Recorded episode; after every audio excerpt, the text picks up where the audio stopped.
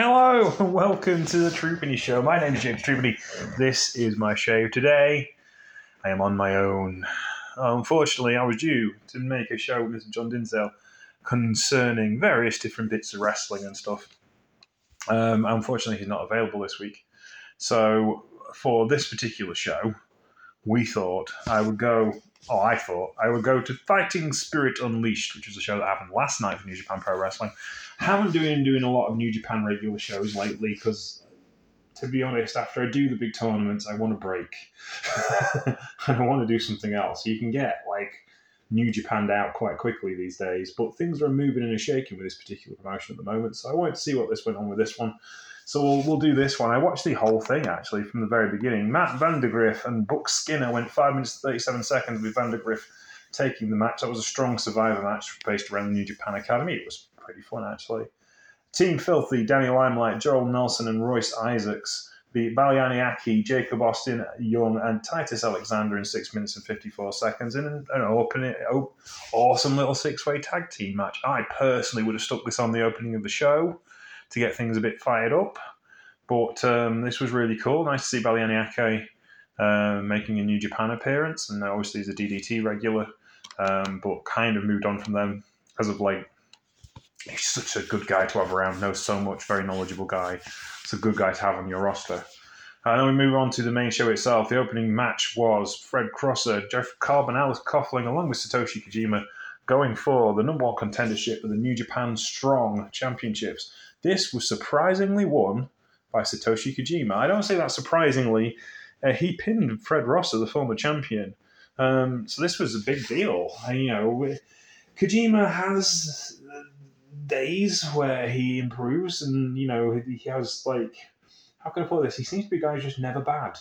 And he's always there and ready to go. So I thoroughly enjoyed his match there, and that was really well put together. Next up was... a ladies' tag team match, as they used to say back in the day, women's tag team match. Stephanie Vaquer and Zuisis. They went up against Joni Robbie and Louis Lauva, all CMLL wrestlers. This was a fun little match. I enjoyed this an awful lot. It was a bit scrappy to start with, but it picked up a pace. And Stephanie Vaquer won with, what was their finisher called? Let me have a look, because it was pretty impressive. German suplex and hold. She didn't do that. She's trained by Paul Slandering, Gran Apache, Ricky Marvin, and Villano 4, so she knows what she's doing. And she put out a challenge for the IWGP Women's Championship, which would be really cool to see. That's going to happen at Lone Star Shootout against Miyu Itani, the current champion. Next up was Gabe Kidd versus Tom Lawler. Gabe Kidd's carrying a championship belt around, and I don't know what the championship belt is. And he's picked it up somewhere in New Japan Strong, and I'm trying to find what it is, or it's a fake belt that's just there to annoy people. So let's look at title, shall we? So, Empire Tag Team Champions. Who's that? Fight Internet Champions. Must be some kind of annoying Tag Team Champions, because every belt I look at, he's not there. Must be there just to annoy people with. Anyway, this was actually quite a fun match. It was a bit strike-heavy, in the sense of it took a while to get going, and there was lots of forearms, so many forearms. But once it got going, and Gabe Kidd took a win over Tom Lawler, which really establishes Gabriel Kidd as someone not to be messed with in New Japan Strong, because Tom Lawler has been such a big part of that promotion for quite some time now. It was a really interesting back-and-forth match that took a while to get going. Once it got going... very good. Really enjoyed it. And we'll see how it develops. But, very worthwhile. Gabe Kidd, again, showing a strong performance coming after those tag team championship reign with Alex Coughlin. Kind of a bit of a shame that they didn't do more with them. They've kind of split them up and sent them on singles runs at the moment. But I'm sure we're going to get an awful lot out of them when it comes to World Tag League. Next up was a 40th anniversary match for Atlantis. And I had the terrifying thought that I've been watching Atlantis wrestle for 3/4 of those 40 years. Oh, it was a very long period of time. He tagged with Hiromu Takahashi, Mystico, Atlantis Jr. against Adrian Quest, Rocky Romero, Soberano Jr. and Tiger Mask. This was a fun lucha back and forth with Rudos and Technikos and Adrian Quest, Rocky Romero, Soberano Jr. and Tiger Mask were quite happy to be rude hosts for this particular match. Rocky opening by stealing Atlantis' flowers and battering them over the head with them. And then after that, it was just lucha craziness back and forth for a good 15 minutes or so, and it was just everyone was having fun. That's what wrestling should be. Every match needs a card on it. It's just fun. Nothing. There was plenty of spectacular stuff in it. You know, Mystico's on this card, and Soberano Jr. can go, and Atlantis Jr., he can fly. Atlantis these days, a bit more stable and on his feet, as you would imagine, of a gentleman of, how old is he now? He's 61, so you can see that, yeah, he needs to calm down a bit. But he still had a really popping appearance in this, and the fans were really into it as well, so it was good. Speaking of fans being into it, oh yeah, by the way, Atlantis' team won, as you'd expect. Might have been right if they hadn't done. Giulia and Haiyan went at it for the NGPW Strong Women's Championship. This was pretty intense from the get-go. Haiyan's a big hitter. Giulia is a big hitter as well. And Giulia's kind of making this belt her own. She's, how can I put this? One of the trendsetters on the Stardom kind of roster, and she's really transferred that characterful performances that she has in Stardom to New Japan Strong. Haiyan is kind of a really good foil for her because she's kind of like a very straight-ahead North American-style wrestler, whereas Giulia is kind of the epitome of a Joshi wrestler in certain senses. This is very booked in a very New Japan style. It's not booked in a very Joshi style kind of way, and there's nothing wrong with that. But I get Giulia a lot. I see where she is in her career, and she's doing amazing things. And the fact that she had her head shaved 2 years ago and it catapulted her to fame shows you don't have to win in big matches to make yourself a star. And she has made herself a star. Absolutely stunning. Really, really good. And a good, solid women's tag team title match. Guerrillas of Destiny. Not the original Guerrillas of Destiny, you understand? El Phantasmo and Hikuleo successfully defended their New Japan Strong Openweight Championships against Monster Sauce, Alex Zane and Lance Archer. This was kind of hey, you know, that Spider-Man meme, hey, you're like me kind of match, because, you know, El Phantasmo and Alex Zane match up nicely, and Lance Archer and Hikuleo match up nicely, and it was kind of like that. All the spots you expected, because El Phantasmo is a rope walker and Lance Archer is a rope walker, so they had to rope walk each other. El Phantasmo trying to chop Lance Archer was hilarious. And the big lads trying to both have choke slams as finishers, trying to out-choke slam them. It was just reckless, abandoned fun, as you'd expect in a tag team match. It wasn't particularly serious, but they did a good job with it. It was fun to watch and compelling. Maybe what was a bit more serious is what happened after the match when Royce Isaacs and Gerald Nelson, West Coast Wrecking Crew, came down, attacked Phantasmo and Hikuleo and challenged them to the Tag Team Championships at Lone Star Shootout, which will be a bit more of an intense affair, I feel. Speaking of intense affairs, oh lordy, Eddie Kingston versus Henare.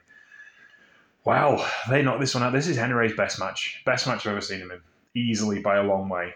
He was given the time to do what he needs to do. Eddie Kingston is in the mould of not only people like Kawada and people like Kobashi, who he idolises, take three to give one kind of wrestler. He's very much in the mold of Gabe Valentine and the older generation of 70 wrestlers and Harley Race, where Greg used to say, if you hit me hard enough for long enough, we can have a decent match. Or if I can hit you hard enough long enough, we can have a decent match. And this is where Greg was at, you know, this kind of match was his kind of thing. And Eddie has been absolutely superb in his role as Ring of Honor World Heavyweight Champion. Oh, Ring of Honor World Champion. They don't really have weights in Ring of Honor. But as New Japan Strong Openweight Champion, he has been absolutely on fire this year. And this kind of podcast has kind of like been follow Eddie Kingston, because that's where the money is. That's the person I want to see wrestle. And a guy I followed for the last 15 years or so and absolutely love and adore. And watching him have banger after banger, especially with guys like Henare.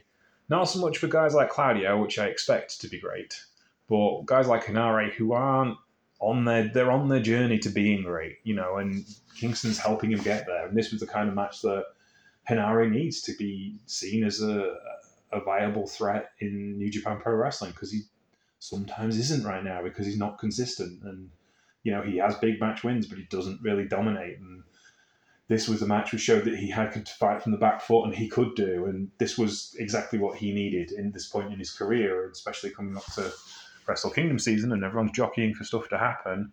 I don't think he's going to get a championship shot at the Tokyo Dome, but I do think he's going to do exceptionally well. But Eddie Kingston, can't say enough about the guy and the year he has had in professional wrestling. He's been everywhere. And what would really polish it off for me is he keeps the belt all the way to Wrestle Kingdom and defends it in the Tokyo Dome. Because if there's... I hate to say people deserve things in wrestling, because you don't. You earn it. You know, that's... If you're a draw, you're a draw, whether you've earned it or not. That's just the way things are. But if one guy could draw and have a certain draw for New Japan Pro Wrestling because of a certain kind of guy, it's Eddie Kingston. And I hope he gets the Tokyo Dome, because wrestling the Tokyo Dome and Wembley Stadium in the space of a year, and the space of less than 6 months, that's a career. And a lot of guys will not get to do that. Kota Ibushi won't get to do that, you know. Kenny Omega might. Possibly not. MJF probably won't, you know, because he's not a New Japan-style wrestler. Bryan Danielson will, maybe. Okada. Well, Okada wasn't on the show at London, really. So, you know. And Danielson wasn't on the show. Oh, no, he wasn't on the show, yeah. So, yeah. So, maybe. There's maybe 2 or 3 guys who could make that. But, yeah, Eddie Kingston should be able to do that. And that would be outstanding. We will see, I guess. Was ignorables to Japan, Hiromu Takahashi, Tetsuya Naito, your high-end heavy metal weight and IWGP Junior Heavyweight Champion Hiromu Takahashi, going up against Yue Uemura and your IWGP World Heavyweight Champion Sanada. This went the distance, a full 20 minutes, and it was a rock and rolling back and forth kind of matchup. This was supposed to give us a taster of what will happen at the Tokyo Dome, and it certainly did that, and there was a lot of cool things that happened in this particular match. It was a lot of fun and well worth the effort for sure. It was, you know, you ship these guys halfway across the world to wrestle in front of 800 people. You know, my brain's going like, why? But the reason why you send them is the next time there's 1,000 people. The next time after that is 2,000 people. And I think this is a good time to think about what New Japan used to do and what New Japan are doing now, and a lot of it how the pandemic has affected the company in North America. Because if you think pre-pandemic, they would do just the big shows. So you would go to Dallas and you would go and play an arena of 5,000 people and do a G1 show there. Or you would go to the Pyramid in Long Beach and you do 7,000 people there, and you put on a fairly loaded house show card with all the top 9 New Japan guys. And this show's got, you know, it's got Naito, it's got Shingo, it's got Sanada. These are top line New Japan guys, but it's not the massive audience they were playing to before. On the other hand, they have built up a brand in New Japan Strong that is very much associated with the US market, is doing its own thing. It's a New Japan style brand in an American market and presented in an American way, which has kind of given them a stronger foothold in that style of wrestling and a more marketable style of wrestling. It's enhanced their partnerships with AEW, Impact Wrestling, and CMLL. So there's all sorts of layers going on with the companies. And there's layers still going on. There's international politics going on with AEW, CMLL, New Japan, and Impact Wrestling now as we speak, in the sense of CMLL are developing a relationship with AEW. They haven't lost their relationship with AAA. That's kind of interesting because that's never happened before. You know, and New Japan are working with Noah and DDT all the time, and you know, it's just an interesting time that, as it's been said before in pro wrestling, when we all play together, it's so much more fun. And we're kind of at that point in pro wrestling where everyone's playing together, except WWE, which is kind of like, I don't mind that considering itself a different thing, because I'm not a WWE fan. I don't really care. There's some good wrestling in WWE, which is not something I choose to watch. So yes, I am intrigued as to how wrestling's going to go, and just the way that this brand has developed for New Japan and how it's developed. Then we move to our main event. Tama Tonga loses the Never Openweight Championship to Shingo Takagi. I didn't think this would happen. I honestly, to God, did not think this would happen so quickly after Tamura had only just won it back from David Finlay. I thought they were going to give Tamura a big run. They may give Shingo another shot at...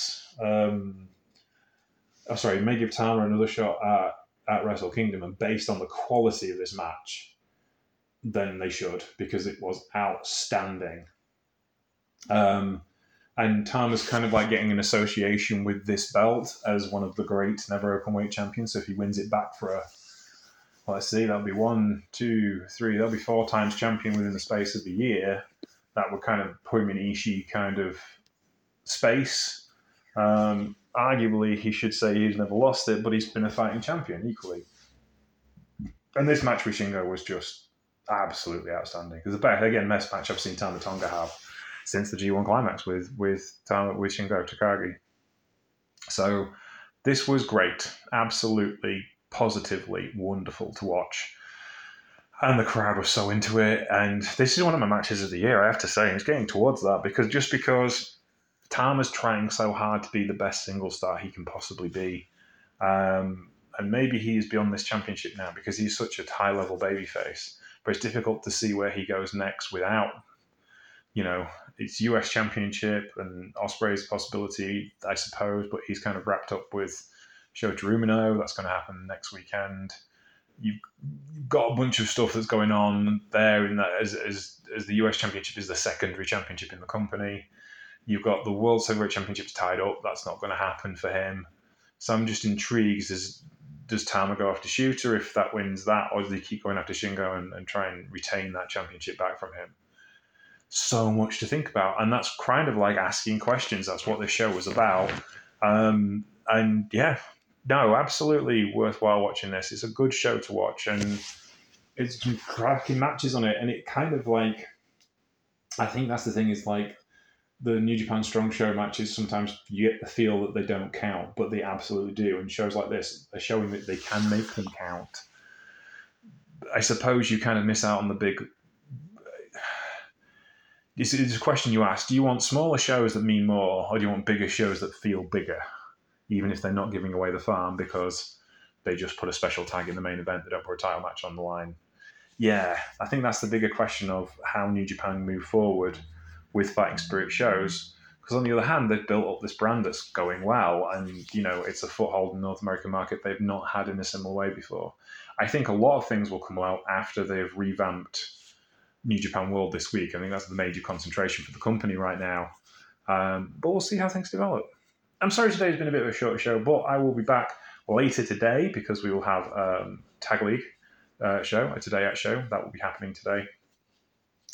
Not sure I'll get the Tuesday one in because I actually have to go back to work next week. It's been really good this week because it's been half term and I've not been in school. So I've been able to work all of the shows watched. And this week, we've got 3 shows left this week. And I think I'll get the Monday one done on Monday because I'm not in school. The Tuesday one, I will maybe get done Tuesday night, but probably Wednesday night when I get to talk about that. The Thursday show, I will probably get to do on Thursday. And then the rest will have to happen at the weekend. After the show at the weekend, I suppose.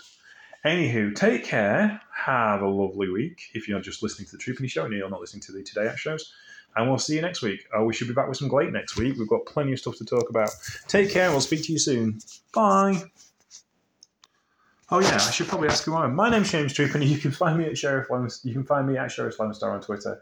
You can find the show at Troopiny Show on Twitter. You can find me on Instagram, Sheriff Limestar.tx, and the show Troopiny Show on Instagram. On Facebook, it's Troopiny Show and the Troopiny Show, I should say, and on Patreon, it's the Troopiny Show. I'm on Mastodon as well at Sheriff Limestar on .socials and. Oh, where else am I? Oh, we've got our Discord as well, Troopiny Show podcast. Yeah, you can find us all over social media, especially as Twitter is slowly disintegrating. Please go find us in different places. We'll be back with you soon. Take care, and we'll speak to you next week. Bye.